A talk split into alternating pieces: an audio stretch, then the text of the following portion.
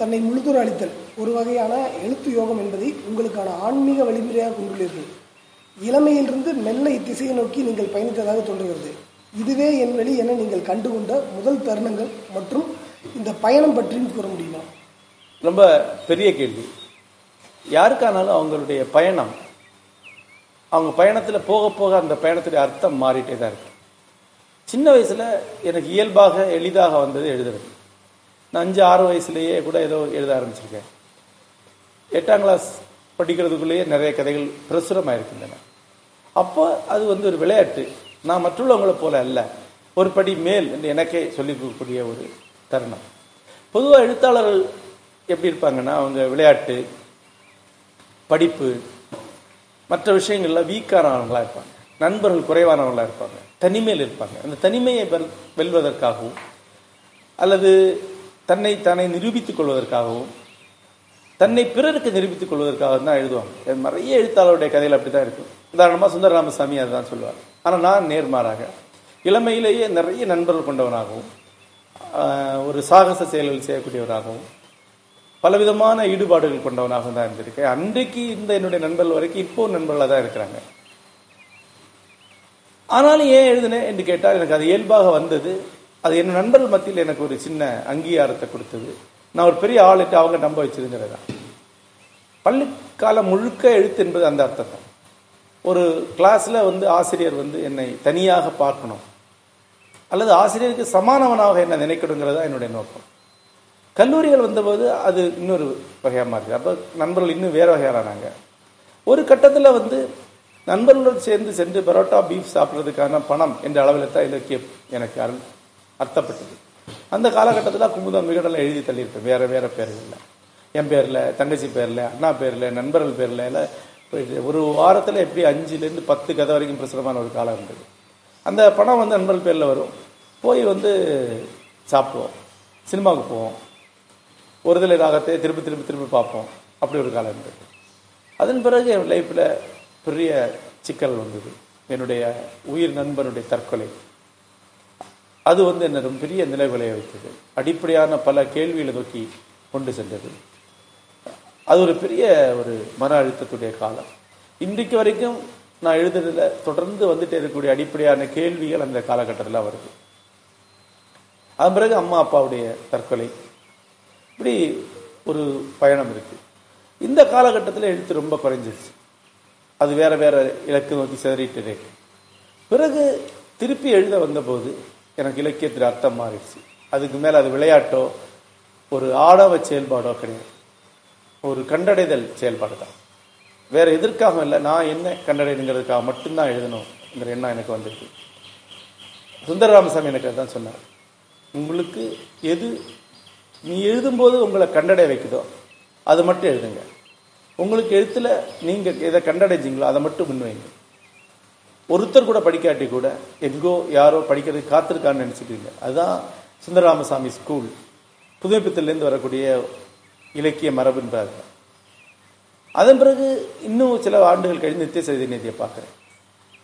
நித்திய சைதன்யத்தை நான் வந்து என்ன ஒரு யோகியாக பயிற்றுவிக்கும்படி கேட்டுக்கொண்டேன். அப்போ என்கிட்ட அவர் சொன்னார் யோகிக்கான மன அமைப்பு ஒன்று கிடையாது. கற்பனை என்பது மிகப்பெரிய தடை. அது ஒரு பெரிய நுரை மாதிரி வளர்ந்து வளர்ந்து போகக்கூடியது நீ யோகா வழியில் தியானத்துடைய வழியில் வந்தேன்னா உன்னோட மொத்த கற்பனையை சுருட்டி இல்லாமலாக்கி அழித்து அதன் பிறகுதான் நீ முதல் காலடி வைக்க முடியும். அது பெரிய உழைப்பு பெரிய வீணடிப்பு. அதே சமயம் உன்னுடைய கற்பனையை நீ கருவியாக மாற்றி கொண்டு வந்தால் அதுவே உன்னுடைய யோகா வழியாக மாறும். உன்னுடைய ஞான மார்க்கமாக மாறும் என்று சொன்னார். அது எனக்கு அது வரைக்கும் நான் அந்த வழியை உறுதிப்படுத்தக்கூடியதாகவும் அது ஒரு அதிகாரபூர்வமான இந்து ஞான மரபு தான் என்று எனக்கு கூறுவதாக அமைந்தது. அதன் பிறகு எந்த சந்தேகம் எனக்கு இருந்ததில்லை. இடத்துல அந்த காலத்தில் குமுதத்தில் வந்த ஒரு பேட்டியில் என்னை என்னுடைய எழுத்தை பற்றி கேள்விப்பட்ட போது கேட்கப்பட்ட போது புத்தருக்கு தியானம் எதுவோ அதுதான் எனக்கு எழுத்து என்று நான் சொன்னேன். அது குமுதத்துடைய ஒரு சிறப்புகள் அந்த சிறப்பு அட்டையில் என்னோட படம் வந்தது. கீழே புத்தருக்கு தியானம் எனக்கு எழுத்து என்ற வார்த்தை இருந்தது. அது படிக்கும்போது எனக்கே தோணுச்சு அது ஒரு சரியான மோட்டோ தான் அப்படி. ஏன்னா நான் ஏதோ எழுதுறேன். ஏதோ எனக்கு தெரிஞ்சதை எழுதுறேன். இது ஒன்றும் பெரிய விஷயம் கிடையாது. ஒருத்தர் கல் உடைக்கிறார் ஒரு செருப்பு தைக்கிறார் நான் எழுதுறேன். இந்த மாதிரியான பணிவு என்பது மாதிரி போலித்தனம் எதுவுமே கிடையாது. உண்மையிலே ஒருத்தன் அவன் சொன்னான்னா உண்மையிலே உணர்ந்தவர் சொன்னான் அவன் எழுத்தாளனே கிடையாது. அவன் எழுதவே கூடாது. பொய்யா சொன்னானா அவன் பொய்யான எழுத்தாளன். எழுத்தாளனுக்கு எழுதி முடிக்கும்போது வரக்கூடிய ஒரு பெரிய கர்வம் இருக்கு. அதை வித்யா கர்வம்னு பழைய காலத்திலே சொல்லியிருக்காரு.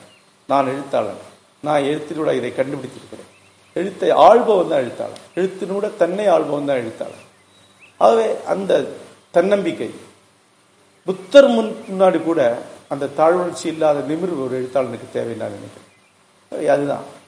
புத்தருக்கு தியானம் எதுவோ அதுதான் எனக்கு எழுத்து. எழுத்தினூடாக புத்தர் தவத்தினூடாக எங்கு சென்றாரோ அங்கு செல்லவும் முடியும் செல்லவும் கூடும். விஷ்ணுபுரம் எழுதி முடிக்க சில ஆண்டுகளாயின தத்தளிப்பும் கொந்தளிப்பும் நிறைந்த காலகட்டத்தில் எழுதியது. பெரும் கனவு அது. பல பகுதிகளை நீக்கி திருத்தி எழுதப்பட்ட ஆக்கம் வெண்முரசின் சவால் வேறு மாதிரி.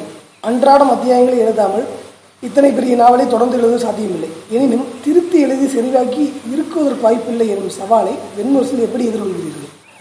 விஷ்ணுபுரம் எழுதும்போது நான் என்னுடைய வடிவத்தை தேடிக்கொண்டிருந்தேன். அதற்கு முன்னாடி அப்படி ஒரு வடிவம் இல்லை. புராணத்திற்கும் புனைவிற்கும் நவீன இலக்கியத்திற்கும் தொன்மத்திற்கும் நடுவே இயங்கக்கூடிய ஒரு வடிவம் தமிழ் அதுக்கு முன்னால் இல்லை. ஆகவே அது எழுதி எழுதி கண்டடைந்து உருவாக்க வேண்டும்.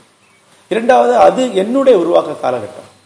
அன்றைக்கு எனக்கு ஒரு கட்டுரை எழுதுவதுமே பல முறை அடித்து எழுதக்கூடிய நிலைமை இருந்தது. தேர்ந்த ஓவியனுக்கு வந்து ஓவியத்தை பயிர்க்க வேண்டிய அவசியம் இல்லை.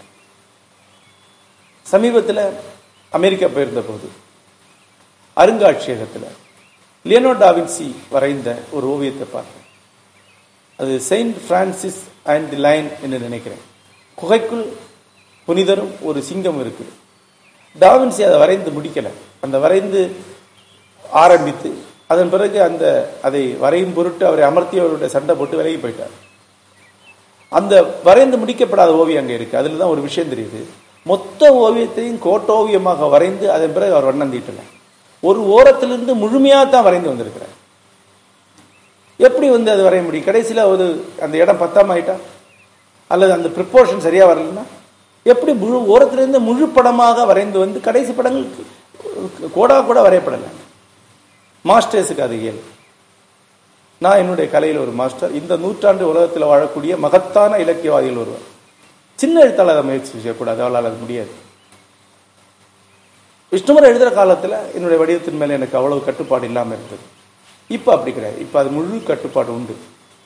அப்புறம் வேற சில எண்ணங்கள் எனக்கு இன்றைக்கு இருக்கு. அது என்னவென்றால் ஒரு கலையில அந்த வடிவத்து முழுமைக்காக முயற்சி செய்வது போல அசட்டுத்தனம் எதுவுமே கிடையாது.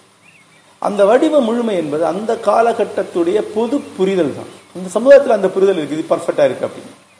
இருபது வருடம் காண்டும் போது எவ்வளவு சரியாக அளந்து நூல் பிடித்து எழுதப்பட்ட படைப்பும் வடிவ சிதைவு கொண்டதாகவும் கொஞ்சம் பழமையானதாக தான் இருக்கு உதாரணம் பார்த்தீங்கன்னா புளியமரத்தின் கதை ஜெய சில குறிப்பில் இரண்டுமே எண்ணி எண்ணி எண்ணி எழுதப்பட்டவை.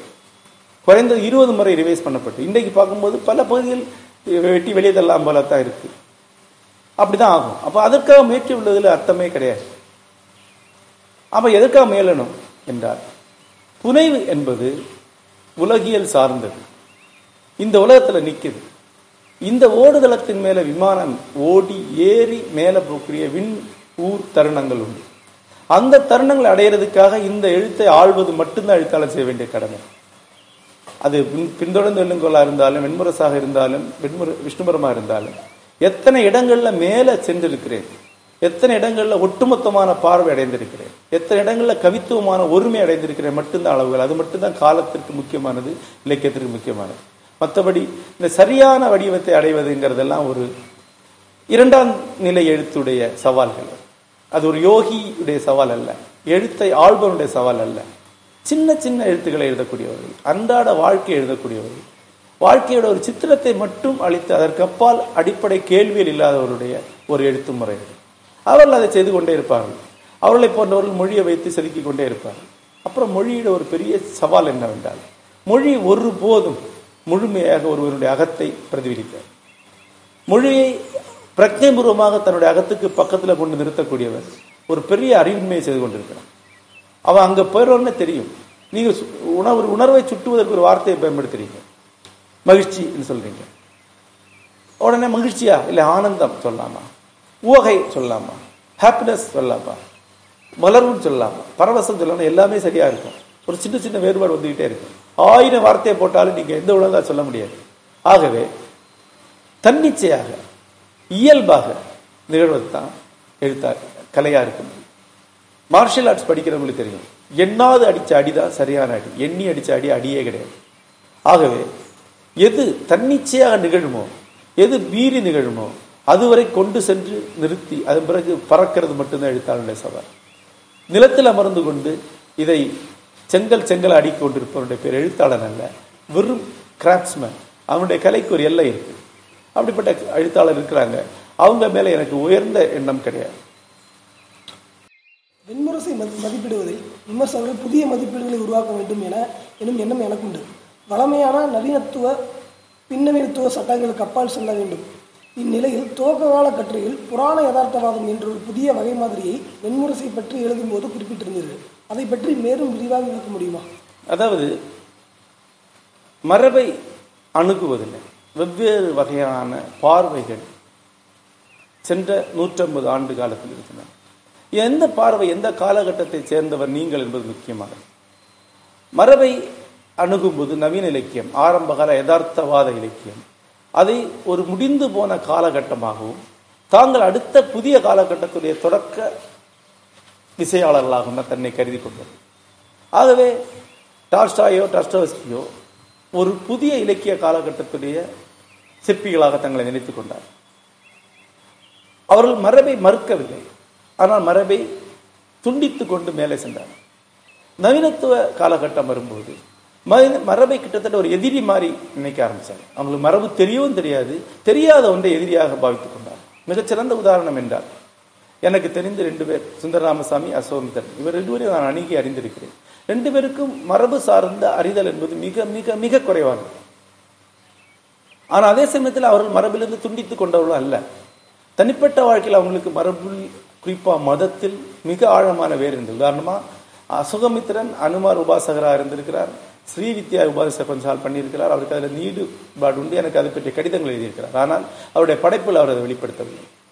அந்த படைப்பில் அவர் மரபை முற்றமாக மீறி செல்லக்கூடியவராக தான் இருக்கிறார். இன்னும் சில நாட்கள் மாண்டி கதைகள் மரபை ஒரு எதிர்மறையான பண்போடு தான் அவர் சித்தரிக்கிறார். அல்லது பிரயாணம் போன்ற கதைகளில் மரபு அல்லது குரு மரபு என்பது எதிர்மறையான வெளிச்சத்தில் தான் இருக்கிறது. அது ஒரு ஒரு நவீனத்துவத்துடைய ஒரு பொது நம்பிக்கையாக இருந்தது. பின்னவீனத்துவ காலகட்டம் என்பது இந்த இரண்டு காலகட்டங்களும் மரபை எப்படி பார்த்தனோ அதிலிருந்து முற்றிலும் வேறுபட்ட ஒரு பார்வை முன்வைக்கிறது. இது உலகளாவிய உலகமயமாக்கலுடைய காலம். ஒவ்வொரு தனி அடையாளங்களும் இல்லாமல் ஆகக்கூடிய அழித்து கொண்டிருக்கக்கூடிய காலம். இந்த காலகட்டத்தில் ஒவ்வொரு தனி அடையாளத்தையும் தக்க வைக்கக்கூடிய பிரச்சனை உருவாகி வந்திருக்கு. இன்னைக்கு சுற்றுச்சூழல் சார்ந்த ஒரு பிரச்சனை நமக்கு இருக்கிறது. ஒரு மரம் இருந்தாலும் அந்த மரம் அழிந்து விடக்கூடாதுன்னு நாம் நினைக்கிறோம். பழைய காலத்தில் அந்த மரம் என்ன பயன் என்று தான் பார்ப்போம். நாம் பள்ளிக்கூடத்தில் படிக்கும்போது காட்டு மரங்களின் பயன்கள் காடுகளின் பயன்கள் ஆறுகள் நமக்கு என்ன தருகின்றன? இப்படிதான் படித்தோம் அதுதான் நவீனத்துவ காலகட்டம். இன்றைக்கு ஆறுக்கு நமக்கு என்ன தெரியல நாம் ஆற்றுக்கு என்ன கொடுக்குறோம் என்பதுதான் முக்கியம். இந்த இன்றைக்குள்ள சிந்தனை. இது பின்னவீனத்துவ காலகட்டம். அது ஒரு துளி கூட வீணாகாத இந்த உலகத்தை பேணுவது எப்படி என்கிற ஒரு சவால் இன்னைக்கு நமக்கு வந்திருக்கு. பின்னவீனத்துவ காலகட்டம் அதனுடைய காலம். ஒவ்வொரு துளியை வளர்ப்பது. இரண்டாவதாக பின்னொருத்த காலம் ஒன்றை கண்டடைந்திருக்கிறது இன்டெலக்ட் என்று சொல்லக்கூடிய சிந்தனை என்பது சமகாலம் சார்ந்தது. ஒரு நூறு ஆண்டுகளுக்கு உருவாகி வரக்கூடியது. சப்கான்ஷியஸ் அல்லது நனவிலி என்று சொல்லக்கூடியது. பல்லாயிரக்கணக்கான ஆண்டுகள் தொன்மையானது. பின்பேட்கா குகை ஓவியங்கள் என்னிலிருந்து குறைந்தது இருபதாயிரம் ஆண்டுகள் பழமையானவை. ஆனால் அதிலிருந்து எனக்கு நேரடியாக என் கனவுக்கு ஒரு கோடு இருக்கு. அந்த கோடு தான் இலக்கியத்தில் முக்கியம். நூறு ஆண்டுகளில் நான் எதை கற்றுக்கொண்டேன் எதை எழுதினேங்கிறது அல்ல. அந்த கனவுடைய கோடை நான் நீட்டிக்கணும் என்றால் இந்த நனவுடைய தர்க்கத்தை மீறி செல்லணும். அதுக்கு தான் நாங்கள் புனைவுகளை மறு ஆக்க செய்கிறோம். வெண்முரசு மாதிரியான ஒரு படைப்பை படிப்பதற்கான அறிவார்ந்த பயிற்சியோ ஆன்மீகமான பயிற்சியோ சென்ற தலைமுறையின் இலக்கியங்களவாதிகளுக்கோ அந்த இலக்கியங்களை வழியாக உருவாகி வந்தவர்களுக்கோ இருக்காது. அது இயல்பானது. அவங்களால் அவ்வளோதான் முடியும். அவர்களால் ஒரு நகரத்தில் நடக்கக்கூடிய அன்றாட செய்திகளில் இருந்து ஒரு சின்ன உணர்ச்சி நிலையை சென்றடைய முடியும். அல்லது அதை கொஞ்சம் கவித்துவம் மாற்றி ஒரு சீனி மிட்டாய் கவித்துவத்தை உருவாக்க முடியும். அவ்வளோதான் இலக்கியம் என்று அவர் நம்பிக்கொண்டிருந்தார். ஆனால் நான் மூவாயிரம் வருடத்துடைய வரலாறு என்னுடைய படைப்பில் இருக்குன்னு நினைப்பேன். முப்பதாயிரம் வருடத்துடைய குறியீட்டு தொன்ம மரபு என் படைப்பில் இருக்குன்னு நினைப்பேன். இந்த படைப்பு அடுத்த காலகட்டத்துடைய படைப்பு. ஆகவே சமகாலத்தில் அது எந்த எதிர்மறை பயிற்சியும் இல்லாமல் தன்னிச்சையாக இந்த காலகட்டத்தில் வாழக்கூடிய வாசகர்களுக்கு சென்றடையும். ஏன்னா அதை வயதானவர்கள் நடுத்தர வயதானவர்கள் பெரிய இலக்கிய பயிற்சி இல்லாதவர்கள் ஆயிரக்கணக்கில் படிக்கிறாங்க. ஏன்னா அவர்களுக்கு எந்த எதிர்ப்பு அதில் இல்லை. அல்லது உருவாகி வரக்கூடிய புதிய தலைமுறை இருபத்தைந்து வயதுக்கு குறைவானவர்கள் படிக்கிறாங்க. இந்த விஷ்ணுவர விழாவில் அதுக்கு வந்து மேடையிலிருந்து பார்க்கும்போது அங்கங்கங்க வயதானவர்கள் தென்படுகிறார்கள். பெரும்பாலும் அத்தனை பேருமே முப்பது வயது குறைவான ஆட்களாக இருக்காங்க. இன்னும் சொல்ல போனால் விஷ்ணு வெண்முரசு எழுத தொடங்க பிறகு த வாசிக்க தொடங்கியவர்கள் தான் விஷ்ணு வெண்முரசுடைய வாசகர்களாக இருக்கிறாங்க. அதற்கு முன்னால் வாசிக்க தொடங்கியவர்களுக்கு உள்ள வர்றது ரொம்ப கஷ்டம். அவங்களுக்கு ஏற்கனவே தெரிஞ்ச அவர்கள் ஏற்கனவே பழகின சில விஷயங்களை இதில் கொண்டு போட்டுகிட்டே இருப்பாங்க. ஆகவே தான் அவர்களுக்கு இந்த வார்த்தையை நான் சொன்னேன். அதாவது அவர்கள் இதை பார்த்து தயங்குறாங்க பதற்றம் அடைகிறாங்க இது என்னதுன்னு அவங்களுக்கு தெரியல. ஒரே சமயத்தில் ஒரு நூல் ஒரு பக்கம் அஹ், ஒரு காமிக்ஸ் தன்மையோட இருக்கு.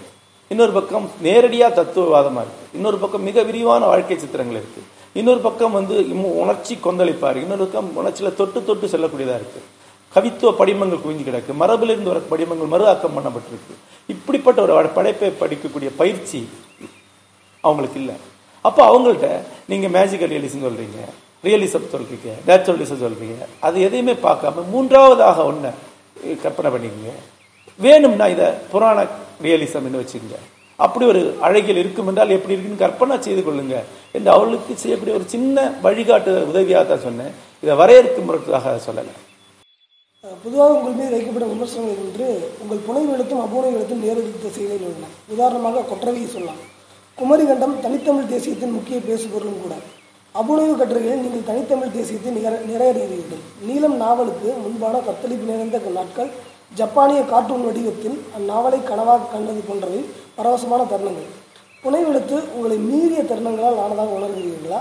தருணங்கள் என்பதை காட்டிலும் புனைவெழுத்தாளன் ஒரு கரு கருவியாக கலையை தன் மொழியாக வெளிப்படுத்துகிறான் என் குற்று உங்களுக்கு ஏற்படுகிறதா எந்த புனைவும் ஒரு வகையான விழிப்பு நிலை கனவு தான் மொழியை மீட்டி மீட்டி ஒரு கனவுக்குள் செல்வது தான் எழுத்தாளன் செய்யணும் அந்த கனவின் மேலே அவனுடைய பிரக்ஞையுடைய கட்டுப்பாடு மிக குறைவாக தான் இருக்கும். பிரக்ஞை உருவான எழுத்து என்கிற ஒரு வடிவத்தை நான் முழுமையாக நிராகரிக்கிறேன் அதனால நான் பிரக்ஞை உருவாக செயல்பட மாட்டேன் என்று அல்ல நான் எழுதப்பட்ட கட்டுரையில் பிரஜை குருவாக செயல்படக்கூடியதான் அவை என்னுடைய ஓடு பாதையை அமைக்கின்றன.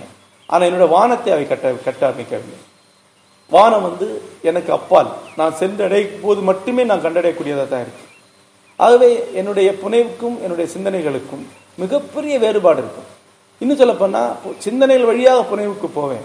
புனைவனு கனவுக்குள்ளே போய் கனவுல என்ன நிகழ்ந்தது என்பதை மறுபடியும் சிந்தனை வழியாக கண்டுகொள்வேன்.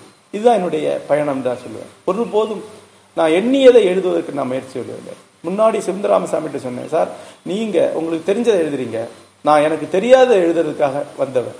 என்னுடைய எழுத்தை புரிந்து கொள்வதற்கு இந்த அம்சம் தேவை. நான் என்னை மீறி செல்ல தருணங்களால் தான் அடையாளப்படுத்தப்பட்டிருக்கிறேன். என்னுடைய புனைவெழுத்தை வாசிக்காமல் என்னுடைய கட்டுரைகளை கொண்டு என்னை வகுப்பவர்கள் அவர்கள் என்கிட்ட உரையாடலை. அவர்கள் என்கிட்ட இருக்கக்கூடிய ஒரு பகுதியுடன் ஒரு சின்ன பகுதியுடன் என்னுடைய கான்சியஸ்டன் மட்டும்தான் உரையாடுகிறார்கள். என்னுடைய அன்கான்சியஸ் தான் என்னுடைய புனைவுகளை உருவாக்குது. அதில் எனக்கு எதிராக நான் ஓட்டு போட்டுக் கொள்ளலாம். என்னையே நான் நிராகரிக்கலாம். என்னை நான் கடந்து செல்லலாம். கனவுகள் யாருடைய கட்டுப்பாட்டில் இருப்பதில்லை.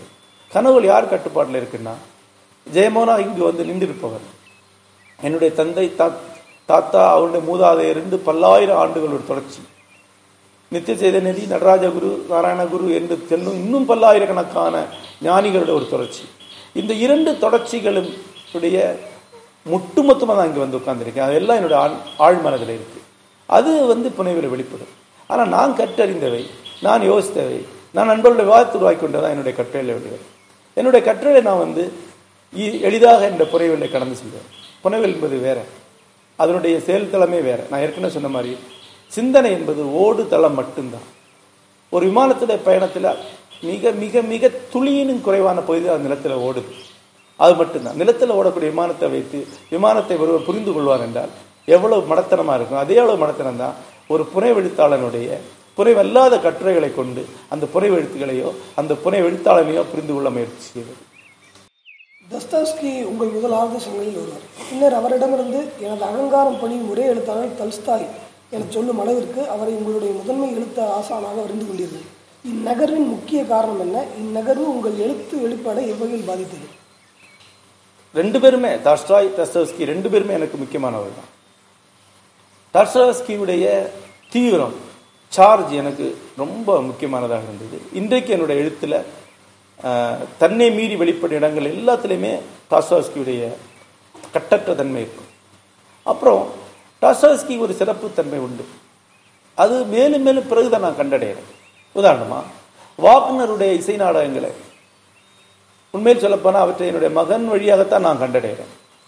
அவற்றை பார்க்கும்போது அதில் இருக்கக்கூடிய கற்பனா வீச்சு உணர்வு கொந்தளிப்பு தீவிரம் ஐரோப்பிய பண்பாட்டின் இலக்கியத்தின் உச்சம் என்பது அதுதான்.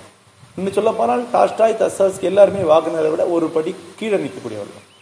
அந்த தீவிரத்துக்கு அணுகை செல்லக்கூடிய புனைவெழுத்து டாஸ்டாஸ்கிட்ட தான் இருக்கு. அதாவது மேலை நாடக மரபு உருவாக்கி எடுத்த நாடகீய தன்னுரை உணர்ச்சி வெளிப்பாட்டு முறை ஆகியவற்றை முழுமையாக தன்னுடைய படைப்பில் பயன்படுத்தி கொண்டவர் டால்ஸ்டாய்ஸ்கி டால்ஸ்டாய்க்கு மேலே ஓப்பரா என்கிற வடிவின் மேலே ஒரு சின்ன ஓவாமை இருந்தது. அப்புறம் அவருடைய யதார்த்த போதம் அதில் இருந்த கட்டற்ற தன்மையை வெறுத்தது. ஒரு பெரிய ட்ரமேட்டிக் மோனோலாகை வந்து டால்ஸ்டாய் எழுதிவிட முடியாது. இந்த ஒரு காரணத்தினாலேயே ஆழ்மனம் நேரடியாக வெளிப்படும் தருணங்களை டால்ஸ்டாஸ்கியை போல டால்ஸ்டாய் கையாளங்கள் டால்ஸ்டாயில ஆழ்மனம் தன்னிச்சையாக வெளிப்படக்கூடிய தருணங்கள் என்பது நாடகீயமான சில தருணங்களை தான் நடக்க ஒழிய பெரிய ஒரு நேரடி வெளிப்பாடுகளே கிடையாது. அந்த காலகட்டத்தில் உள்ள விமர்சகர்களுக்கும் அப்படி ஒரு எண்ணம் இருந்திருக்கலாம். ஆகவே தான் அவங்க டால்ஸ்டாயை ஒருபடி மேலாக வைத்தார். இந்த ஒரு காரணத்தினால் நான் டால்ஸ்டாய்ஸ்கிக்கு ரொம்ப நெருக்கமானவன். என்னுடைய புனைவுகளில் நாடகீய தன்னுரைகள் உண்டு. ஒரு கதாபாத்திரம் இப்படிலாம் பேசுமா என்று என்கிட்ட கேட்பாங்க. போ போய் உனக்கான எழுத்தப்படி இங்கே வராது என்பது அதுக்கான பதில். இந்த கதாபாத்திரம் இப்படி பேசுமா? என்பதல்ல. பேசுவது என்ன? பேசுகிற தருணம் என்ன? அப்பேச்சினுடைய வெளிப்படுவது என்னங்கிற பார்க்கக்கூடிய வாசகனுக்காக மட்டும்தான் நான் எழுதிட்டிருக்கேன் யதார்த்தத்தை அல்ல. யதார்த்தத்தில் அப்படி நிகழாது. ஆகவே அவர் தான் என்னுடைய எழுத்தாளர். ஆனால் பின்னாடி ஒன்று கண்டுகொண்டேன். அது என்னவென்றால் ஒரு உலோகத்தை அதனுடைய உச்சகற்ற கொதிநிலை அதனுடைய உள்ளடக்கம் என்ன பார்ப்பது போல தான் மனிதனை டாஸ்வாஸ்கி பார்க்கிறார். அன்றாட வெளிச்சத்தில் அன்றாட தருணத்தில் அவன் எப்படி என்பதை டாஸ்வாஸ்கியுடைய கணக்குக்கு கிடையாது. உணர்ச்சியின் ஆன்மீக எழுச்சியின் உச்சநிலைகளில் உலாவக்கூடிய கதாபாத்திரங்கள் அன்றாட நிலையில் என்னவா இருக்கின்றன என்பதை பார்க்கணும்னா டாஸ்டாயை தான் பார்க்கணும். இரண்டாவதாக மனிதனை வரலாற்றில் வைத்து பார்க்க அவரால் முடியல. மனிதனை அவனோட மனத்துக்குள்ள வச்சு தான் பார்க்குறாரு. மனிதன் என்பவன் ஒரு பெரிய வரலாற்று பின்புலத்தில் இருக்கக்கூடியவன். அந்த வரலாற்று பின்புறத்தை நம்பகமாக உருவாக்கி அதில் அந்த மனிதனுடைய இடம் என்ன என்பதை வகுப்பதும் டாஸ்டாஸ்கி கேள்வதல்ல அது டால்ஸ்டாய் பண்றார். நான் மனிதனுடைய சாதாரணத்துவம் என்பது அவனுடைய உச்சத்துக்கு இணையாக நின்றிருக்க வேண்டும் என்று உணரும்போது மனிதனுடைய வரலாற்று பின்புலம் என்பது அவனுடைய ஆழ்மனத்தில் ஆழ அளவுக்கே முக்கியமானது என்று உணரும்போது டாஸ்டாய் டால்ஸ்டாய்ஸ்கியை விட ஒரு படி மேலானவராக எனக்கு தோன்றுகிறேன். எழுத்தாளர் தனக்கான கேள்வியை கண்டடைந்து அதை நோக்கி கூர்மை கொண்டு பயணம் செய்வனாக இருக்க வேண்டும் என்பது ஒரு எதிர்பார்ப்பு. தற்காலத்தில் எழுத்தாளர் பலவற்றையும் பரவலாக அறிந்த அறிஞனாக இருக்க வேண்டும் எனும் எதிர்பார்ப்பு வருவதற்கு நீங்கள் மிக முக்கிய காரணம் என எண்ணுகிறேன். எழுத்தாளர் அறிஞனாக இருக்க வேண்டிய தேவை என்ன? எழுத்தாளன் அறிஞனாக இருந்தாக வேண்டிய கட்டாயம் கிடையாது.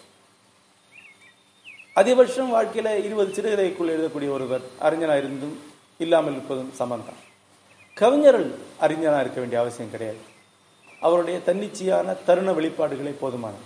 ஆனால் காவியகர்த்தன் அறிஞனாக இருந்தாங்க நாவலாசிரியர் அறிஞனாக இருந்தாங்க நாவலாசிரியர் அறிஞனாக இல்லை என்றால் அவனுக்கு வரலாற்று பின்புல புரிதலை உருவாக்க முடியாது. ஒரு கதாபாத்திரத்தையோ ஒரு வாழ்க்கையோ ஒட்டுமொத்த சித்திரத்தில் கொண்டு வந்து பொருத்த முடியாது. வரலாற்றையும் சமூக பின்புலத்தை உருவாக்குவதற்கு ஆழமான படிப்பும் ஆழமான பயணங்களும் நேரடி அனுபவங்களும் அறிஞர்களுடான நேரடி தொடர்பும் உறுதியாக ஒரு நாவல் ஒரு அறிவு புலத்தின் உச்சத்தில் ஒட்டுமொத்தமாக திரள முடியுமே ஒழிய தன்னிச்சையாக ஒரு எழுத்தாளனால் ஒரு அறைக்குள் இருந்து உருவாக்கப்படவே முடியாது. அப்படி இதற்கு முன்னுதாரணங்களே கிடையாது. மேலை அறிவுச்சூழல் என்பது ஒட்டுமொத்தமாகத்தான் செயல்பட்டு கொண்டிருக்கு. அதன் ஒரு பகுதியாகத்தான் பகத்தான நாவலாசிரியர் இருந்து வந்திருக்கிறார்.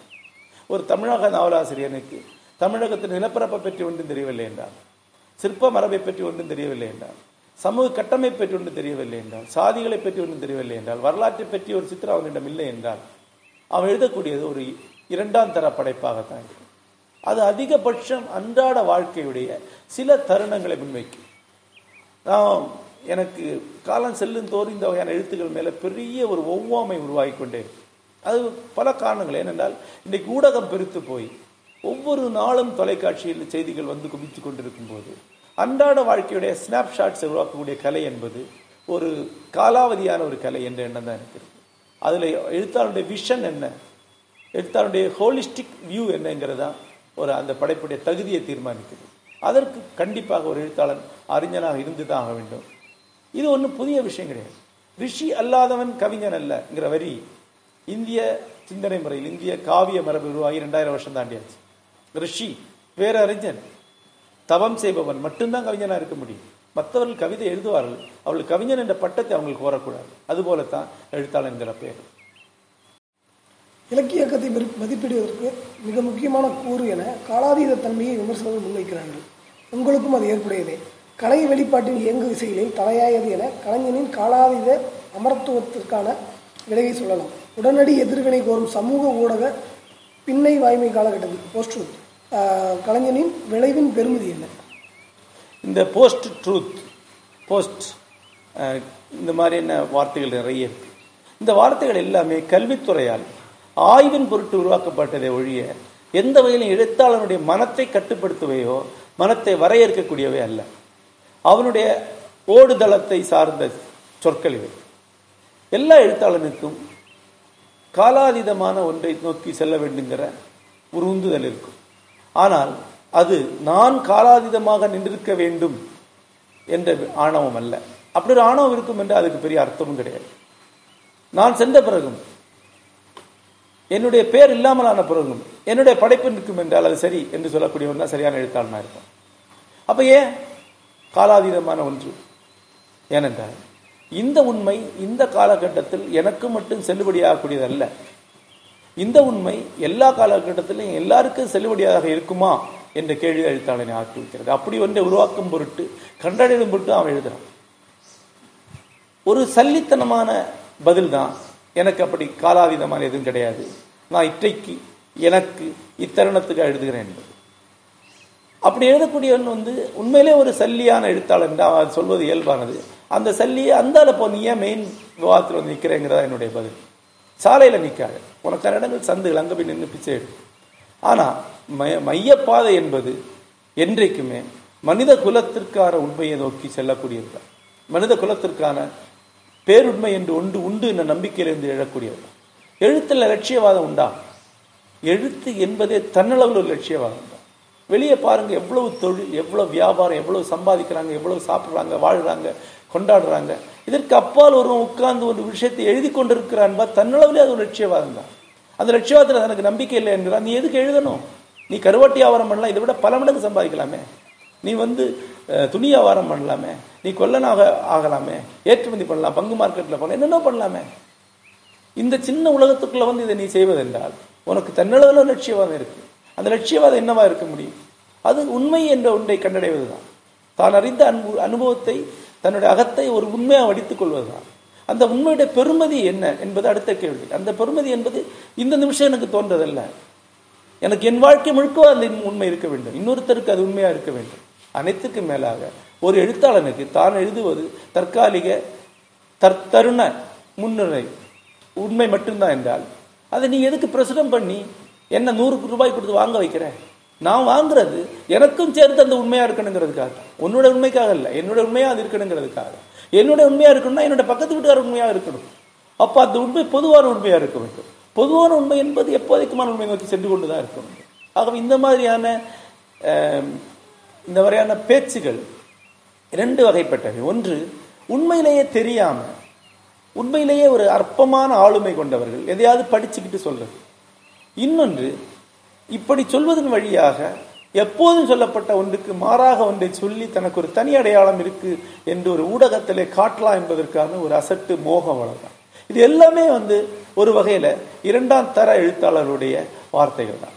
ஒரு இலக்கியவாதத்தில் தொடர்ந்து இந்த இரண்டாம் தர வார்த்தைகள் எழுத்தாளருடைய வார்த்தைகள் விவாதத்துக்கு வருவதும் அதை வைத்து முதல் தர கருத்துக்களை சொல்ல நேருவதும் வந்து ஒரு காலகட்டத்துடைய அவலம். இந்த நிலை உண்மையில் அமெரிக்காவில் கிடையாது. இந்த நிலை உண்மையில் ஐரோப்பாவில் கிடையாது. இங்கு இருந்து கொண்டு தன் தகுதிக்கேற்ப அமெரிக்க ஐரோப்பாவுடைய நலாந்தர எழுத்துக்களை வாசிக்கக்கூடியவர்களால் உருவாக்கப்படக்கூடியது. நல்ல எழுத்துடைய சாராம்சமாக இருக்கக்கூடிய அக எழுச்சியையோ தேடலையோ புரிந்து கொள்ள முடியாத மனம் வறண்ட மூளை சும்பி போன பேராசிரியர்களால் உருவாக்கப்படக்கூடியது. அதற்கு எந்த வகையிலும் முக்கியத்துவம் இல்லை என்று தான் நான் நினைக்கிறேன். இந்நோக்கில் புறப்பாடு உங்கள் எழுத்து வாழ்க்கையில் மிக முக்கியமான நிகழ்வு என நம்புகிறேன். மொத்த எழுத்துலகையும் கூட புறப்பாட்டிற்கு முன்பின் என வகுத்துக் கொள்ளலாம் எனும் அளவிற்கு. அறம் ஒரு குறிப்பிடத்தக்க ப- பயண திசை மாற்றம் தான் ஆனால் ஏதோ ஒரு வகையில் வெண்முரசை நீங்கள் எழுத துவங்க துவங்க புறப்பாடு ஒரு முக்கிய காரணம் என நம்புகிறேன். புறப்பாடு உங்கள் வாழ்க்கை நோக்கம் எழுத்து பயணம் சார்ந்து முக்கியமான கேள்விகளை உங்களுக்கு எழுப்பியதா? நெடுங்கால கனவான மகாபாரத நாவலை சரியாக அந்த காலகட்டத்தில் எழுத துவங்க உங்களை உந்தியது இது. எல்லா எழுத்தாளர்களுக்கும் அவங்களுடைய வாழ்க்கையுடைய கடைசி கட்டம் என்று ஒன்று கண்ணுக்கு தெரியும்.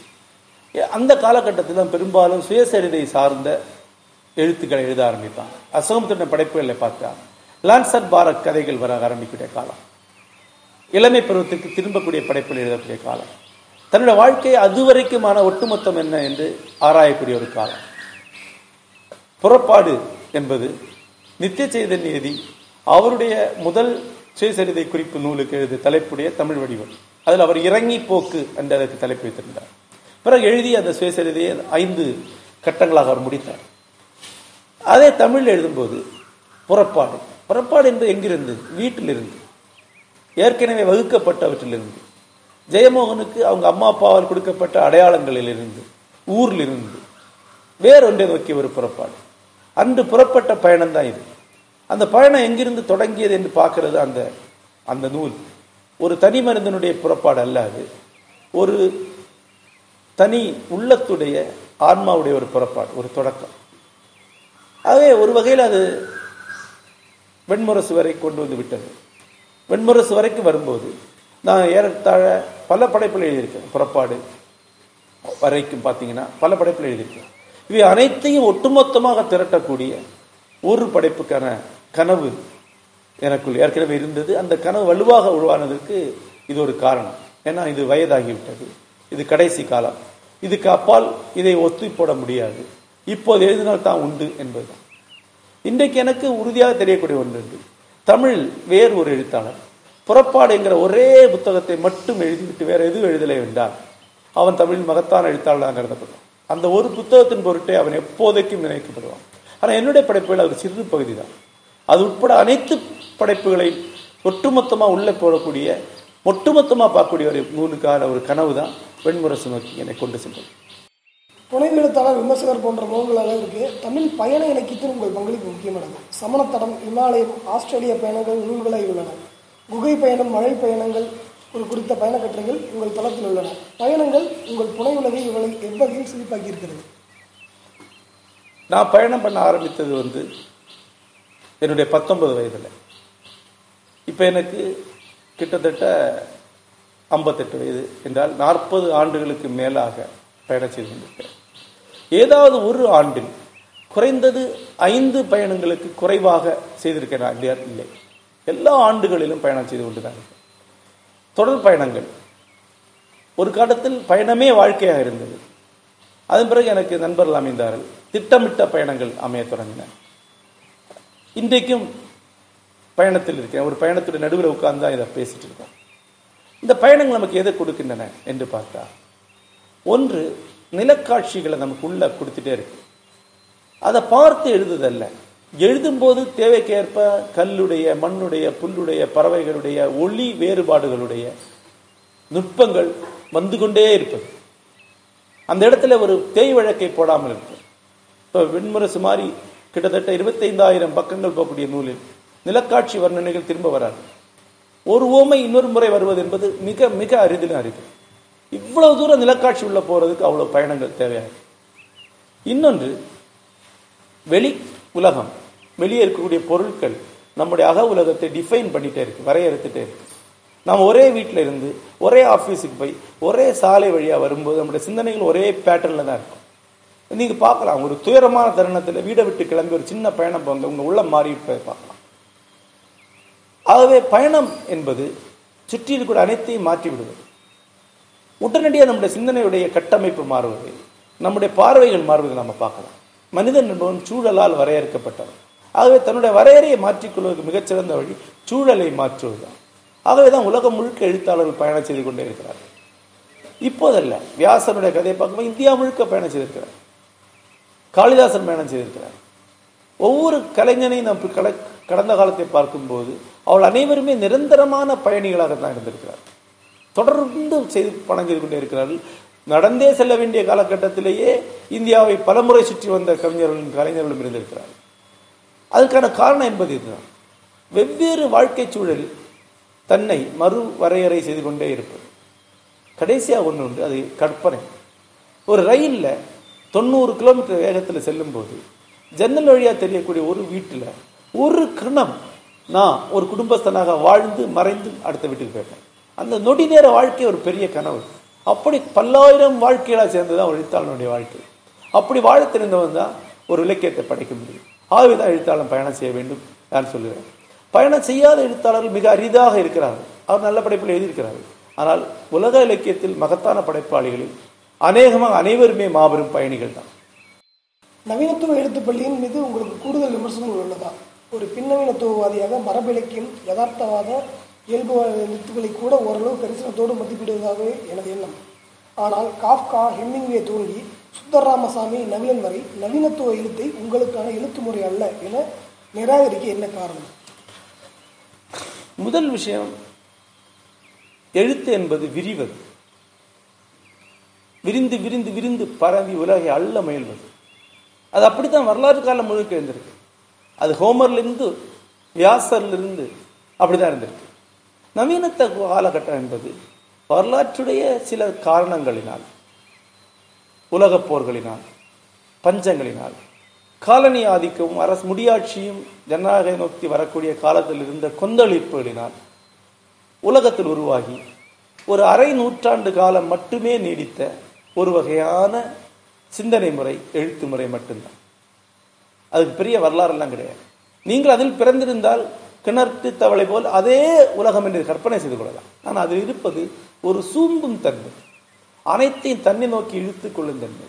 தன்னுடைய சின்ன வட்டத்திற்கு வைத்து அனைத்தையும் புரிந்து கொள்ள தன்மை. வரலாற்றை மனிதர்களை அனைத்தையும் ஒரு சின்ன புள்ளி நோக்கி இழுக்கக்கூடிய தன்மை இருக்கு. அந்த சூம்பும் தன்மை எனக்கு ஓ- ஓப்பானது கிடையாது. அதனூடாக அடையக்கூடிய எல்லா தரிசனங்களும் ஒரு வகையான சூனித்தனம் கொண்டதாக இருக்கு. இந்த சூனித்தனம் இல்லாத நவீனத்து எழுத்தாளர்கள் மிக குறைவு. நவீனத்து எழுத்தாளர் எனக்கு பிடித்த எழுத்தாளர் இருக்கிறாங்க. உதாரணமாக ஹர்மன் எஸ் நவீனத்து எழுத்தாளர். தான் ஆனால் எனக்கு அவரை பிடி அவர் முக்கியமான எழுத்தாளர். நிறைய கோட் பண்ணியிருக்கேன். லூகி பிராண்டல்லா பற்றி எழுதியிருக்கிறேன். அவரை எனக்கு கோட் பண்ணியிருக்கேன். நவீனத்து எழுத்தாளர்களில் நிகாஸ் கசன் சாகிஸ் பற்றி தொடர்ந்து எழுதியிருக்கிறேன். அவர்கள் அந்த இடத்திலிருந்து விரிய முற்பட்டவர். ஆனால் காஃப்காவோ கேமியோவோ திரும்ப திரும்ப அந்த காலகட்டத்துடைய மனநிலைகளை அந்த காலகட்டத்திலேயே ஒரு பொதுவான சோர்வை தங்கள் எழுத்தில் வைத்து ஒரு சுருக்கி கொண்டவர்கள் நினைக்கிறேன். அந்த சுருக்கலின் மேல் எனக்கு உடன்பாடு கிடையாது. அங்கிருந்து விரியது அங்கிருந்து மலர்வது தான் என்னுடைய எழுத்து முறை. ஆகவே நவீனத்துவ எழுத்தை அதனான மனநிலைகளை அதற்குரிய அதற்கு அது உருவாக்கி வைத்திருக்கக்கூடிய கற்பனை குறைவை கடந்துதாகும். அடுத்து இன்னொன்று இருக்குது நவீனத்துவத்தில் கற்பனைக்கான இடம் ரொம்ப குறைவு. திரும்ப திரும்ப திரும்ப அதனுடைய புறவயத்தன்மை அதனுடைய வேலிடிட்டிங்கிற வார்த்தையை அவர் தொடர்ந்து பயன்படுத்துகிறாங்க அந்த வேலிடிட்டி அப்ஜெக்டிவ் வேலிடிட்டி அதை பயன்படுத்தி தான் இலக்கியத்தை மதிப்பிடுறாங்க. அந்த மதிப்பீடு என்பது ஒரு வகையில் சோறு ஊட்டக்கூடிய. நான் இப்போ திரும்பி சொல்லும்போது இந்த சில நாட்களுக்கு முன்னால் உர்சுலா லேக்கியனுடைய ஒரு பேட்டியை படித்துக் கொண்டிருந்த போது அர்பன் மிடில் கிளாஸ் எழுத்து போல சலிப்பூட்டக்கூடிய வெறுக்கக்கூடிய ஒன்று இல்லைன்னு சொன்னாங்க. அந்த வரியை பார்த்தேன் ஆமாம் ஆமாம் ஆமாம் நான் சொல்லிட்டேன். ஏன்னா எனக்கும் அது ரொம்ப சலிப்பூட்டக்கூடிய என்னையாங்கிற மாதிரி தான் இருக்குது அது அப்படிதான் தான் இருக்குது அதையே திருப்பி திருப்பி எழுதணும் அந்த சுருங்கக்கூடிய தன்மையிலிருந்து கற்பனையில திறந்து வெளி பரப்பதற்கு. உதாரணமாக வெண்முரசு போன்ற நாவலில் ஒரு நூறு வகையான வெவ்வேறு நகரங்கள் கற்பனைப்பட்டப்பட்டிருக்கின்றன. மரங்களில் மீது மட்டுமே அமைந்த நகரம் குகைகளில் மட்டுமே அமைந்த நகரங்கள் இதெல்லாம் வந்து ஒரு கற்பனையாக இருக்கலாம்.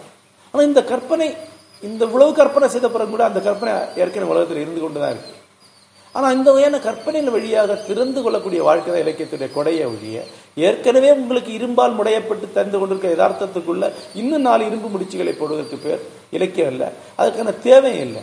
இலக்கியம் என்ற கருவியை ஒரு செயற்கையான ரியாலிட்டியை உருவாக்குவதற்கு மட்டுமே பயன்படுத்தக்கூடியதுதான் நவீனத்துவம். ஆகவே நவீனத்துவ எழுத்தாளர்கள் ஒரு காலகட்டத்துடைய எழுத்தாளர்கள் அவருடைய மிகச்சிறந்த எழுத்தாளர்களுக்கு அந்த காலகட்டம் சார்ந்த ஒரு பங்களிப்பு இருக்குது. ஆனால் அவ்வளவுதான். அதற்கு மேல் ஒரு துளி அவளுக்கு அளிக்கக்கூடாது என்று தான் நான் நினைக்கிறேன். பிறமொழி இலக்கியம் மொழியாக்கம் வழியாக நம்ம வந்திருந்த அளவிற்கு தமிழில் இருந்து இந்திய மற்றும் சர்வதேச வெளியே அடையவில்லை. இதற்கு என்ன காரணம் இருக்க முடியும்? எப்படி இதை சீர் செய்வது? இது இந்திய மொழிகளுக்குள்ள ஆக்கபூர்வமான இலக்கிய உரையாடல் நிகழவில்லை என்று தான் சொல்லணும். அதுக்கு பல காரணங்கள் இருக்கு. ஒன்று இந்திய மொழிகள் எதற்குமே இன்னொரு மொழி மேல் கவனம் கிடையாது. ஒரு காலகட்டத்தில் இந்தியாவே வங்க மொழி இலக்கியத்தை கவனித்துக் கொண்டிருந்தது. அன்று தன்னிச்சையாக வங்க மொழி இலக்கியம் இந்தியா முழுக்க வந்தது. ஆனால் இன்றைக்கு மொத்த இந்தியாவும் ஐரோப்பாவை நோக்கி கொண்டு திரும்பி கொண்டிருக்கிறது. ஐரோப்பிய மொழியில் இருக்கக்கூடிய சாதாரண எழுத்தாளர்கள் இந்தியாவுக்கு கொண்டு வரப்படும் அதே முகத்தோடு ஒரு பாதி கூட கன்னடத்திலோ அல்லது வங்காளத்தில் இருக்கக்கூடிய ஒரு மாஸ்டர் தமிழுக்கு வரப்பட்ட கொண்டு வரப்பட்டதில்லை. அவ்வாறு தமிழுக்கு வந்த படைப்புகள் எப்படி வந்திருக்கின்றன என்று பார்த்தால் பெரும்பாலும் Sahitya Akademi National Book Trust ஆகிய அமைப்புகளின் வழியாகத்தான் வந்திருக்கின்றன தன்னிச்சையாக வந்த இந்திய படைப்புகள் மிக குறைவு. அப்படி வந்த படைப்புகள் இங்கே கவனிக்கப்பட்டிருக்கின்றன என்று பார்த்தால் கிடையாது. உதாரணமாக அதீன் பந்தியோபாத்தியாயுடைய நீலகண்ட பறவையை தேடி எழுபதில் தமிழுக்கு வந்து விட்டது ஆனால் அதை பற்றி தமிழில் ஒரு விரிவான கட்டுரை அல்லது ஒரு குறிப்பளவில் யாராவது எழுதுகிறார்கள் முதல் முறையாக நான் எழுதுகிறேன். அது எண்பத்தி ஒன்பது வாக்கில் சௌரி அவர்கள் அக்னி நதியை மொழிபெயர்த்து இருபத்தி இரண்டு ஆண்டுகளுக்கு பிறகு அதை பற்றிய முதல் மதிப்புரையை நான் எழுதுறேன். நான் தான் இந்த இன்றைக்கு பேசப்படக்கூடிய வங்க உருது பல படைப்புகளை தமிழில் பேச வைத்திருக்கிறேன். அந்த படைப்புகளை பற்றி வெங்கட்சாமி என்ற விமர்சகருக்கு தெரியவே தெரியாது என்பதை கண்டறிந்திருக்கிறேன். ஏன்னா வெங்கட்சாமி ஒருவரிடம் பேசியிருக்கிறேன். இந்திய மொழியில் எழுதப்பட்ட தலைசிறந்த படைப்பு மோகமொழி தான் அவர் கற்று அப்போ நான் அவர்கிட்ட கேட்டேன் எப்படி சொல்றீங்க நீங்க? ஆரோக்கிய நிகதனம் படிச்சிருக்கீங்களா? இல்ல. கணதேவதா படிச்சிருக்கீங்களா? இல்ல.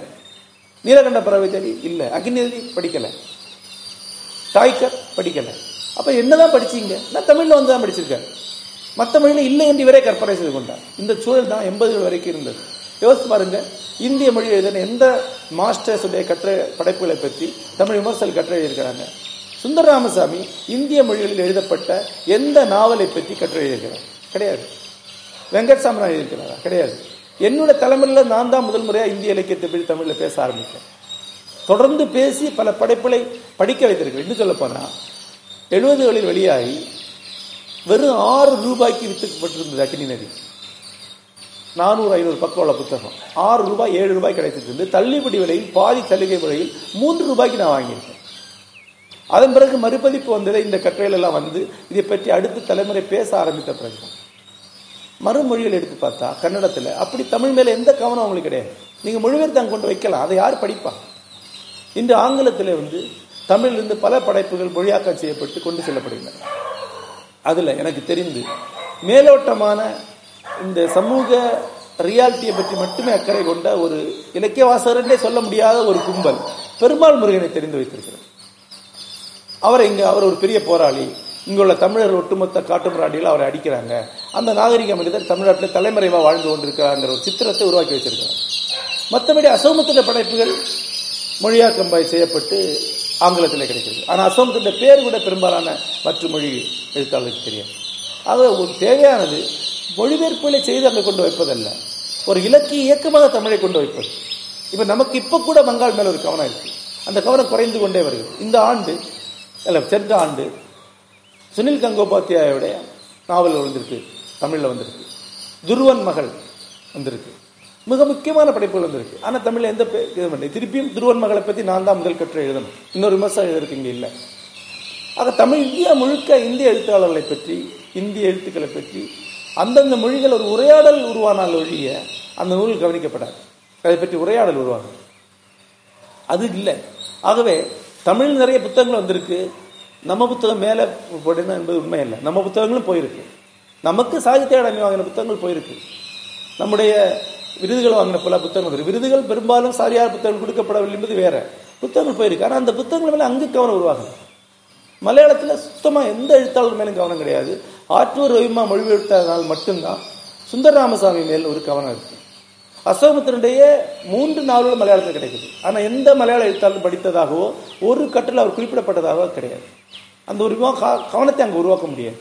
இதுதான் இந்தியாவுடைய நிலைமை. ஆகவே நம்ம நிறைய படிக்கிறோம் அவங்கெல்லாம் படிக்கலை என்றோ நம்ம படைப்பில் நிறைய வந்திருக்கு. அவங்களுக்கு நம்ம படைப்பில் போகலைங்கிறதெல்லாம் ஒரு தொன்மம் தான். அப்படி கிடையாது.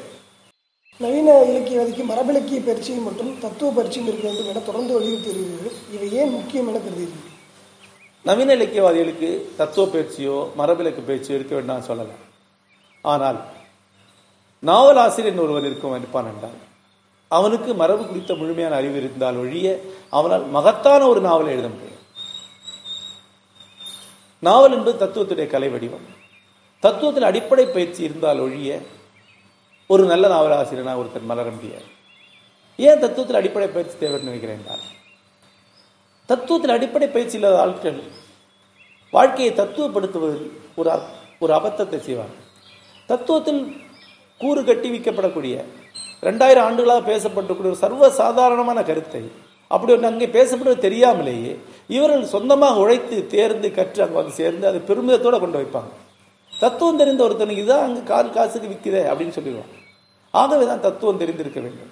தத்துவத்தை இங்கே கொண்டு வைப்பதற்காக அல்ல முறையாக சிந்திப்பதற்கும் ஏற்கனவே சிந்தித்ததிலிருந்து மேலே சிந்தித்து கொண்டு அசலாக சென்றடைவதற்கும் தத்துவ கல்வி அவசியமானது. வெண்முரசு நிறைவடைய போகிறது. அதற்கு பின்பான திட்டங்கள் என்ன? அசோகனும் வெளியேறுமா. வெண்முரசுக்கு பிறகு என்ன செய்வேன்னு தெரியல. ஓய்வு எடுக்கலாம் கொஞ்ச நாள். கொஞ்ச நாள் எங்காவது சுற்றலாம். அசோகனும் எழுதுவேன் நான் நினைக்கிறேன்.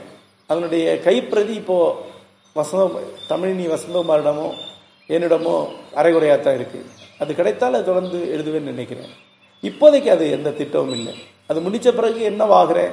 அதுக்கு பிறகு எனக்கு என்ன எஞ்சுது? அது வேற பிறகு எனக்கு எழுதுறதுக்கு ஏதாவது கருக்கள் இருக்கா? எழுதியது ஆகணுங்கிற உந்துதல் இருக்கா என்பதை பொறுத்து இருக்கு இப்போதைக்கு எந்த திட்டமும் இல்லை. அரசியல் இந்து எனும் இந்துத்துவ சித்தாந்தத்தை எப்போதும் எதிர்த்து வந்திருக்கிறீர்கள். மாறாக கலாச்சார இந்து என்பதை கவனப்படுத்தி வருகிறீர்கள். தொடர்ந்து இந்துத்துவர் என விமர்சிக்கப்படுவது எப்படி எதிர்கொள்கிறது இவற்றுக்கு இடையேயான வேற்றுமை என்ன? இந்து பண்பாடு என்று நான் சொல்றது. ஏறத்தாழ நாலாயிரம் ஆண்டுகளாக இந்த மண்டலி தொடர்ந்து நடந்து வரக்கூடிய ஒரு மாபெரும் அறிவு செயல்பாடு. ஒரு மூடன் இந்து மதம் என்பது அழிய வேண்டியதென்றோ அது ஒடுக்குமுறை மட்டுமே சொல்லக்கூடியதென்றோ அதில் வந்து ஞானமும் அறிவும் இல்லை என்றோ சொல்வான் என்றால் அவன் நோக்கி பரிதாபப்படத்தான் என்னால் முடியும். ஒரு வார்த்தையில் அந்த மூடன் பல்லாயிரம் அறிஞர்களை ஞானிகளை கவிஞர்களை படைப்பாளிகளை சிந்தனையாளர்களை நிராகரித்தார் உலகத்தில் எந்த ஒரு பண்பாட்டு சூழலிலும் ஒரு இருநூறு பக்க அளவுக்கு அச்சிட்ட நூலை படித்த தகுதி கொண்ட ஒருவர் இவ்வளவு பெரிய மரபை நிராகரிப்பார் என்ற மாட்டார் ஆனால் இந்தியாவில் அது சாத்தியம். இந்தியாவில் அதற்கான மூட அறிஞர்கள் அறிஞ மூடர்கள் நிறைந்த ஒரு நாடு இது. நாலாயிரம் வருடங்களாக இங்கே இருந்து கொண்டிருக்கக்கூடிய மரம் ஒவ்வொரு காலகட்டத்துடைய குப்பையும் வைரங்களும் நிறைந்தது. ஒவ்வொரு காலகட்டத்திலும் தன்னை தொடர்ந்து மறுகட்டமைப்பு செய்து தன்னை புதுப்பித்துக் கொண்டு இங்கே வந்து கொண்டிருக்கிறார். நீ இந்துவாக இல்லாமல் இருக்கலாம். ஆனால் ஒட்டுமொத்தமாக பார்த்தீங்கன்னா உலக பண்பாட்டில் இன்று எஞ்சக்கூடிய மிக அரிதான தொன்மையான பண்பாடுகள் ஒன்று மிக மிக தொன்மையான நாகரிகங்களில் மூத்த ஞான மரபுகளில் ஒன்று. எப்படி ஷிண்டோயிசம் முக்கியமானதோ எப்படி தாவோயிசம் முக்கியமானதோ எப்படி எகிப்திய மதம் முக்கியமானதோ எப்படி ஆப்பிரிக்காவுடைய தொல்குடி மதங்கள் மனித குலத்துக்கு முக்கியமானதோ அதை விட பல மடங்கு முக்கியமானது இந்து மெய்ஞல் மரபு.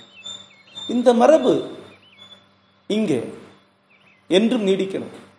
தன்னை தொடர்ந்து குறைகள் களைந்து மேம்படுத்தி முன்னெடுத்து சென்று கொண்டே இருக்க வேண்டும். ஒரு நதி போல முன்னெடுத்து சென்று கொண்டே இருக்க வேண்டும். தனக்கு சாதகமான தன்னுடன் உரையாடக்கூடிய அனைத்தை உள்ளிழுத்து கொண்டு தன்னுள் சேர்ந்த கசடுகளை தவிர்த்து கொண்டு முன்னெடுக்க வேண்டும். எந்த அறிவிக்கவும் ஒரு நூறாண்டு கடந்தால் அதில் கசடுகள் வந்து சேரும். ஏன்னா அது மனிதன் பயன்படுத்தக்கூடிய ஒன்று. அதை கடந்து செல்ல வேண்டும். இது என்னுடைய ஒரு கனவு. நான் அந்த மரபில் வந்திருக்கிறேன். வாழையடி வாழை என வந்த ஒரு திருக்கூட்டத்தின் அடியவர்களில் ஒருவர். எனக்கு முன்னால் நித்தியசேதன் இருக்கிறார். நடராஜகுரு இருக்கிறார் நாராயணகுரு இருக்கிறார். மேலும் மேலும் பின்னகர்ந்து சென்று சங்கரர் வரைக்கும் நான் சொல்வேன். இந்த மரபை எனக்கு எந்த வகையிலும் நான் குறைத்து மதிப்பிட மாட்டேன். இது உலகத்தின் சொத்து என்று தான் நினைக்கிறேன். நாத்திக நாயினம் அல்லது அனைத்து வகையான இறை மறுப்பு கொள்கைகளை கொண்டவனாகினான் அவனுக்கும் இது முக்கியமான ஒரு செல்வம் என்று தான் நான் நினைக்கிறேன். ஆகவே தான் தொடர்ந்து இதை முன்வைத்தேன். அப்புறம் இது ஒரு பற்றாக அல்ல. அப்படி ஒரு பற்றெல்லாம் எனக்கு இருந்ததில்லை. இதை நிராகரிக்கக்கூடிய மனதில் நான் இருந்திருக்கிறேன். இந்த மரபிலிருந்து நான் அறிந்திருக்கிறேன் கற்றிருக்கிறேன் கடந்திருக்கிறேன். ஆகவே அதைத்தான் நான் முன்வைக்கிறேன். இதற்கு அப்பால் ஒன்று எனக்கு சொல்வதற்கு இல்லை. என்னோட வாழ்க்கையை என்னுடைய ஞானத்தை நான் இதிலிருந்து அடைந்திருக்கிறேன். என் உலகத்துக்கு ஏதாவது சொல்லதுக்கு இருந்தால் இந்த இடத்தில் நின்று தான் நான் சொல்வேன். டால்ஸ்டாயோ டாஸ்டோஸ்கியோ கிரைஸ்டை முன்வைத்து சொல்வது போல நான் சொல்லுவேன் அத்வைதத்தை முன்வைத்து நான் சொல்வேன். ஆனால் இது ஒரு எளிமையான அன்றாட அரசியலின் பகுதியாகும் போது அந்த எளிமையான அன்றாட அரசியலுக்குரிய அனைத்து எதிர்நிலைகளும் இது மேலே இதற்கான எதிர்நிலைகளாகிறது. இன்றைக்கு இருக்கக்கூடிய இந்துத்துவ சக்திகளை பாரதிய ஜனதாவை ஒரு விமர்சிக்க வேண்டும் என்றால் அது வேறு. பாரதிய ஜனதாவும் இந்துத்துவமும் இந்து மதம் அல்ல. இந்து மெய்ஞான மரபும் பாரதிய ஜனதா கட்சியும் ஒன்று அல்ல அந்த வேறுபாடு இருக்க வேண்டும். இந்து பாரதிய ஜனதாவுக்கு ஓட்டு போட்டால் கட்டாயம் கிடையாது. பாரதிய ஜனதா மேலுள்ள அனைத்து குற்றச்சாட்டுகளும் பாரதிய ஜனதாவால் திறம்பட இந்து மதத்துக்கு மேல் திருப்பப்படுகின்றன. நீங்க பாரதிய ஜனதா விமர்சனம் பண்ணால் நீ இந்து விரோதி என்று முத்த குத்தப்படுவது போல அயோக்கியத்தனை எதுவும் கிடையாது. மூவாயிரம் நாலாயிரம் ஆண்டுகளாக இருக்கக்கூடிய இந்த மாபெரும் மரபு என்பது மோடி என்ற ஒரு மனிதரை கொண்டு வந்து அவருக்கு ஆட்சியில் உற்பத்தி வைப்பதற்கும் அவர் இந்திய நிதியை கையாளுவதற்குமான உரிமையை அளிப்பதற்குமான ஒரு கட்டுமமைப்பு அல்ல. இது மெய்ஞானத்திற்கான கட்டுமணிப்பு கோடானியுடைய மக்களுக்கு மீட்பையும் நிறைவை அளிப்பதற்கான ஒரு அமைப்பு. அது அப்படித்தான் நீடிக்க வேண்டும். இதுக்குள்ள வேதம் எப்போது இருந்து கொண்டு அது ஒரு அரசியல் கட்சி. அந்த அரசியல் கட்சி இந்த மத அடையாளத்தை தன்னுடைய அரசியலுக்கான ஒரு கருவியாக பயன்படுத்துகிறது மக்களை திரட்டுவதற்காக பயன்படுத்துகிறது அது இன்று இருக்கு நாளை இருக்காது. நூறு ஆண்டுகளுக்கு பிறகு இந்த கட்சி இருக்கான்னு என்ன அப்படி சொல்ல முடியும்? ஆயிரம் ஆண்டுகள் அங்கே இருக்கிறது. சந்திரகுப்த மௌரியருக்காகவோ ராஜராஜ சோழனுக்காக இந்த மதம் இருந்தது கிடையாது. ஆக பாரதியானதுக்காக இதை வேண்டும். இந்த வேறுபாடு தான் திரும்ப சொல்கிறேன். மெய்ஞான மரபு வேறு. அதில் வெளிப்பாடாகிய மதம் வேறு. அதிலிருந்து ஒரு அடையாள அரசியலை செய்பவருடைய அரசியல் வேறு. அந்த அரசியலுக்கு எதிரான எந்த கருத்தும் இந்த மதம் மீதான கருத்தாக மாறக்கூடாது. இதைத்தான் திருப்பி சொல்லிட்டு இருக்கேன். ஆனால் இங்கே எப்போதும் போல இரண்டு தரப்பு இதற்கு எதிராக இருக்கின்றன. ஒரு தரப்பு நான் வெளிப்படையாக குற்றச்சாட்டுறேன் எப்போது அந்த குற்றச்சாட்டை வைக்கிறேன். அது மத மாற்ற சக்திகளுடன் கிறிஸ்தவ இஸ்லாமிய மதமாற்ற சக்திகளின் நேரடியாக பணம் பெற்றுக்கொண்டு பேசக்கூடிய பெரும்பான்மையினர். அது எப்படி பணம் கொடுக்குறாங்க? எங்கே பணம் கொடுக்குறாங்க? யார் யார் வாங்கியிருக்காங்கன்னு எனக்கு தெரியும். ஏன்னா நான் இதுக்குள்ளே தான் இருக்கிறேன். மொத்தமே ஐநூறு பேர் இருக்கக்கூடிய ஒரு குழு. ஒரு இந்து இது விரோத அரசியலை நீங்கள் நூறு முறை மேடையில் சொன்னீங்கன்னா நீங்கள் சென்னையில் வீடு வாங்க முடியும். ஏழையாக இருக்கக்கூடிய இந்து வெறுப்பாளன் எவனும் இந்த தமிழ்நாட்டில் கிடையாது. ஒருவன் கூட கிடையாது. எந்த இந்து திறவியும் வந்து அந்த அளவு பணத்தோடு இருக்க முடியாது. சென்னையில் வீடு வாங்கியிருப்பாங்க. கார் வச்சுருக்காங்க. ஒரே தகுதி எதுவுமே தெரியாமல் மேடை மேடையாக இந்து மதத்தை கீழ் இறக்குவாங்க இந்து இன்றைக்கு இந்துக்கள் இதை கண்டுபிடிந்து ஒரு வகையில் திரண்டு வரும்போது இந்து மதத்துக்குள்ளிருந்து இந்து மதத்துடைய பிளவினைகளை மட்டும் நிறுத்துவதற்கு பணம் இன்றைக்கு கோடிக்கணக்கில் கொடுக்கப்படும் எனக்கு தெரியும். சைவம் இந்து மதம் அல்ல என்று சொல்லப்படுவதற்கு இந்த ஐந்து ஆண்டுகளில் குறைந்தது நூறு கோடி ரூபாய் தமிழகத்திற்கு வந்திருக்கிறது. சைவம் இந்து மதம் அல்ல என்று சொல்லக்கூடியது. அது சொல்லுவார் அத்தனை பேரும் பணம் பெற்றுக்கொண்டா சொல்கிறார் ஒருவர் என்கிட்ட சொல்கிறாரு நான் என்ன பண்ணுவேன்? கடன் வாங்கியிருக்கேன் எனக்கு எழுபது கோடி ரூபா எழுபது லட்சம் ரூபா கடன் இருக்கு. அதை தான் அதை அந்த ஆட்கள் நான் குற்றம் சாட்டுறேன். அவங்கள எதிர்க்காமல் இருக்க முடியாது. எதிர்க்கிறதில்ல அருவருக்கிறேன் தான் சொல்லணும். அவங்கள நான் எதிர்க்கிறதில்ல அருவருப்போடு தான் சொல்லுவேன். அவங்கள ஒரு தரப்பாகவே கருத மாட்டேன். நான் தரப்பாக கருதக்கூடிய யாருக்கிட்ட பார்த்தேன் அவர் இடதுசாரி. வரலாற்று புரிதல் அற்றவர் நீங்கள் இன்று இருக்கக்கூடிய பாரதிய ஜனதாவோட அரசியலை நீங்கள் எதிர்த்தீர். நியாயம் நானே எதிர்ப்பேன். ஆனால் அதன் பொருட்டு கூடவே இந்து மதம் அழிய வேண்டும் நீங்கள் சொன்னீங்கன்னா அதை நம்பிக்கொண்டிருக்கக்கூடிய நூறு கோடி மக்கள் உங்களுக்கு உடனே இந்துவத்தை விட்டு விட்டு மார்க்சிஸ்ட் கம்யூனிஸ்ட் கட்சிக்கு வந்து நிற்க மாட்டார்கள். அவர்கள் பாரதிய ஜனதாவை அவர் தள்ளுவார்கள் சென்ற இருபது ஆண்டுகளில் இந்தியாவில் மதசார்பற்றவர்களின் அரசியல் என்பது இந்துக்களை நிந்தித்து அவர்களை பாரதிய ஜனதாவை நோக்கி தள்ளுவதாக இருந்து கொண்டிருக்கிறது. அது இன்றும் விசை கூடியிருக்கிறது. இந்த ஒரு மாத காலத்தில் இந்திய அளவில் நடந்த கலவரங்களில் எழுப்பப்பட்ட இந்திய எதிர்ப்பு இந்து எதிர்ப்பு குரல் வழியாக இன்னொரு ஐம்பது அறுபது லட்சம் பேரை பாரதிய ஜனதா கொண்டு சேர்த்திருக்கிறார். இந்த வேறுபாடை செய்யாது இந்து மெய் மரபு என்பதை தெரிந்து கொள்ள முயலுங்கள். தெரியாமல் பேசாது அதனுடைய விமர்சனம் உங்களுடைய அறிதலில் நடக்கட்டும். எல்லா விதமான விமர்சனத்துக்கு இடம் இருக்கு. எவ்வளவு வேணும் விரிவாக கற்றுக்கொள்ளுங்கள். விமர்சனம் செய்யுங்கள். நான் மதித்து ஒவ்வொரு முறையும் மேற்கோள் காட்டக்கூடியவர்கள் இந்து மதத்தை விமர்சித்த மார்க்சிஸ்டுகள் தான். கே தாமோதரனையோ டிடி கோசாம்பியோ மேற்கோள் காட்டாம ஒரு கட்டுரையுடைய எதுவும் கிடையாது. ஆனால் அவர்கள் நிரா இந்து மத நிராகரிப்பாளர் தான் நிராகரிக்கட்டும். ஆனால் கற்றுக்கொண்டு அறிந்து நிராகரிக்க அறியாத நிராகரிக்கிறது. இர்ஃபான் ஹபீப் மாதிரி மதவெறியர்கள் முற்போக்கு வேஷம் போட்டுக்கொண்டு மார்க்சிஸ்ட் கம்யூனிஸ்ட் கட்சிக்குள் உள்ளே உட்கார்ந்து கொண்டு இஸ்லாமிய மதவெறியை பரப்புவதற்கு அனுமதிப்பது. இது மாதிரியான விஷயங்கள் வழியாக மறுபடி இந்தியாவில் ஒரு பெரிய திரிவை நீங்கள் உருவாக்குறீங்க. அது என்ன பண்ணுறீங்கன்னா இந்து மத நம்பிக்கையாளன் பாரதிய ஜனதாவை தான் இருக்க முடியுங்கிற கட்டாயத்தை உருவாக்குறீங்க. அந்த கட்டாய வழியாக இந்த மெய்ஞான மரபு வாசல் என்று பிச்சை எடுக்கக்கூடிய யானையாக மாறி பாரதிய ஜனதாவுக்கு உதவி கொண்டிருக்கிறேன் இதுதான் நான் சுட்டி காட்டுறேன்